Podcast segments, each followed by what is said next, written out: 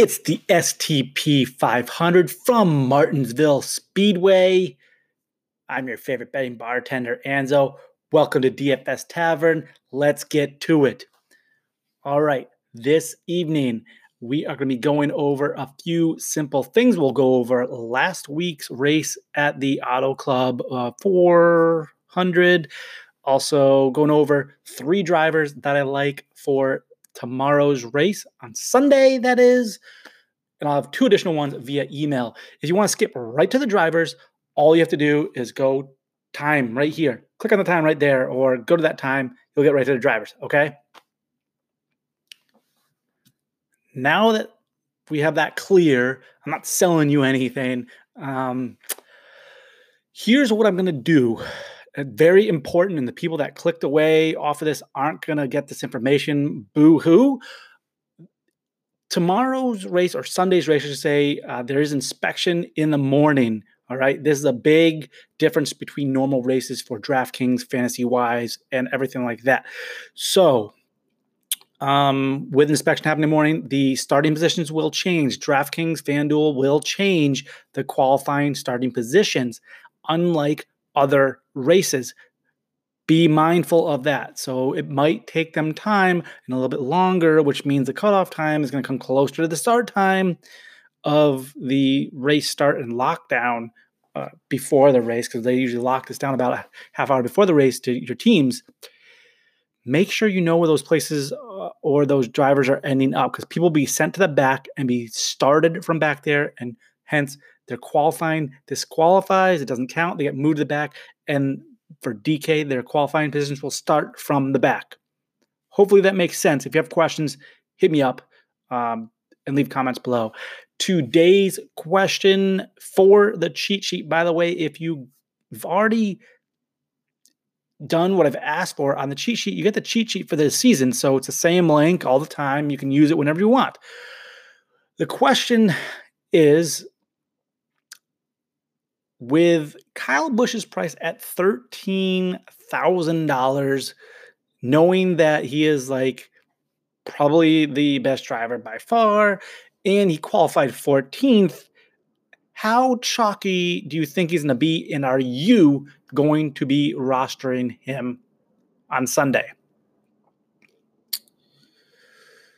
All right, you answer that question in the comments section. Then email me at bettingbartender at gmail.com or DM me on Twitter at DFS Tavern.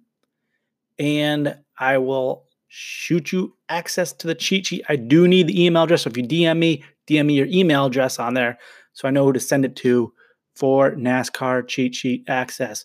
Or once I put this out on Twitter, you can retweet or like the post for the content. Then DM me with your email address. Boom. I will send you out the cheat sheet. It's that simple. So, like, subscribe, comment, then hit me up with the email address so I know who you are. Let me know who you are. For it's not easy to tell between email address and whatnot. That's that. Okay, not selling anything. There you go. Let's jump right into last week's performance. I feel that uh, going over last week's kind of model and how I did and whatnot is a big factor in how you move forward and look at rostering teams later on. So last week I was a little bit different because I didn't watch or I didn't get a chance to watch uh, much of the qualifying or anything because I was a little bit busy. I had like Joey Logano was fifth in my model and finished fifth in points with 53.75 points, so pretty good there. Kyle Busch was third in my model and obviously dominated at 115.5 points. Jimmie Johnson was 18th in my model and finished in 24th in points. So, not so great for Jimmie Johnson. That's okay with uh, 21 points. Chase Elliott was 16th in my model, finished 14th in points with 30. Kyle Larson was fourth in my model and finished 11th with 35.5 points. Keselowski was second in my model and finished second in points at 75.5. And Erik Jones was sixth in my model and finished 17th in points with 26.5. So overall, not bad, not great, but uh, pretty much standard where I was at. I added this new uh, column in here for my rank you know, of last week's rankings, so you can kind of tell that my model does work. Obviously, there's going to be some outliers there, like if if Bowyer gets into a problem or a wreck, like he did last, he ranked out 12th and got negative points. So uh, it also kind of correlates with ownership for the most part as well. The higher rank they are, the more ownership's going to be. So it comes uh, full circle. Just you know, my stuff's you know kind of working. So definitely use it to your advantage. All right, in the uh, STP 500 at Martinsville, things you have to know: it is 500 laps on a 0.526 mile track. So just over a half mile, tons of lap, which means tons of points for dominators. You have a possible 250 points for fastest laps and 125 points for laps led. If we jump to last year's events, we can look at, you know, the dominators and how many there were uh, and how it happened. So we're going to look at the auto or the STP 500 at Martinsville last year, right in the middle of the sheet here. Clint Bowyer finished with 145.25 points. Next was Blaney at 94.25 points.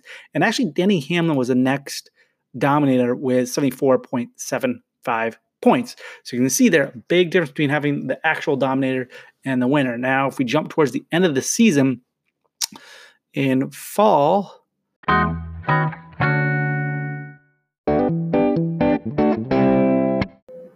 first data 500.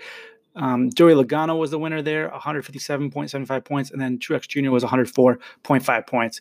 Uh, they were the two dominators in that race. So there's been a difference between like you know one or sorry two dominators or three dominators. So we just got to see how it's going to play out uh, this weekend. No one really knows for sure, but we can try to take a stab at it. You're going to need at least one of them to have a chance at making the money. Okay, let's go over the three drivers without further ado.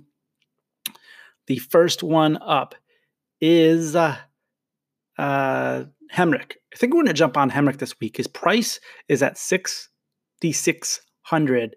Finally, at a level where we can get him at. Um, he's ranking 25th in my model. I get it, not great. But we look at where he's starting. He's starting in 29th. So if that doesn't change, all the better. If we look at his like 10 lap averages, which I added points to this week, 24th and 25th in in the 10 lap averages, don't like really look into the qualification versus practice so much. I'd rather actually look at where they they you know kind of finished a 10 lap average there. Assuming that if he can get 20th, uh, he gets me 33 points, so I can deal with that for 6,600. Next up, uh, going up here to 7,800 is uh, Erik Jones. And the reason I'm going with Erik Jones here, I think there's going to be someone a little bit chalkier in between that level, and that will be Austin Dillon. Okay, Austin Dillon at 7,300, starting in 30th. Again, inspection might change things there. He uh, is almost like complete, like Uber or chalky for that price range, not the Uber chalk, but he'll be chalkier than he normally is at 7,300. So that's why I'm going to pivot to Erik Jones at 7,800, starting 19th, to take a little bit of that ownership away. Uh, again, 10 lap average, 11th and 9th in the two practices, looking very good. If we look at his driver rating here, not so great at 68.5, but at track type, 80.1 is always something I'm willing to take a stab on.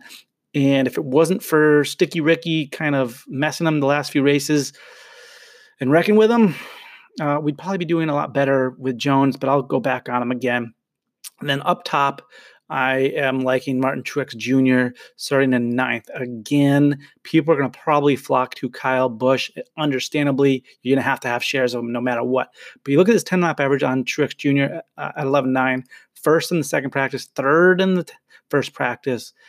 Obviously, does very well here with 104.6 driver rating the last two years, since the last four races here and 100.9 on the short track type. So something good. And he's he's doing very well. He's just not getting the wins yet. So maybe he can pull off a win here. And that's kind of like my sneakier play up top rather than going to Kyle Busch. So obviously it's going to be tough to have both of them on your team. But if you need to go to another guy, I think uh, Truex Jr. is probably a play to go with.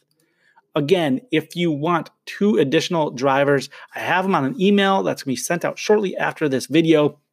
All you have to do is there a link in the description to join the NASCAR newsletter or email list. Click on that. There's going to be a couple emails to follow saying welcome to the you know, the NASCAR email list, and it has a link on there with the STP 500 on there, and that's the write up. Otherwise, it'll be emailed to you if you join before I send an email out uh, this evening on Saturday night.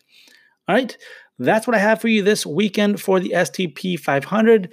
Best of luck, everyone, this weekend, not only with your DFS, but everything in life. And as always, keep dancing to that music. Cheers.